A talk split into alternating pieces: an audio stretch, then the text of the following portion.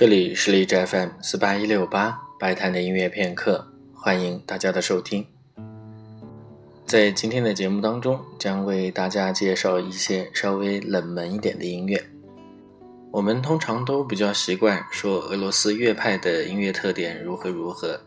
但如果放在苏联时期，我们会发现俄罗斯音乐不能概括它所有的文化以及民族特色。比如之前在节目当中曾经介绍过亚美尼亚的作曲家哈恰图良，他和我们所熟悉的俄罗斯风格就不太一样。亚美尼亚属于所谓的外高加索三国之一，其中包括亚美尼亚、格鲁吉亚和阿塞拜疆。在今天的节目里，将为大家播放的就是由亚美尼亚作曲家伊凡诺夫所写的高加索素描组曲，以及格鲁吉亚作曲家钦查泽所写的几首小曲子。伊凡诺夫的活跃时间是在19世纪末20世纪初。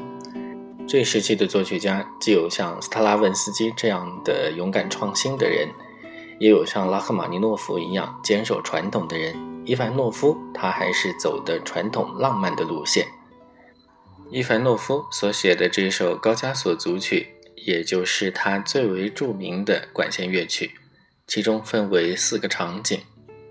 第一乐章在山道中，第二乐章在小村里，第三乐章。在清真寺第四乐章酋长的行列，其中最为著名的是第四乐章。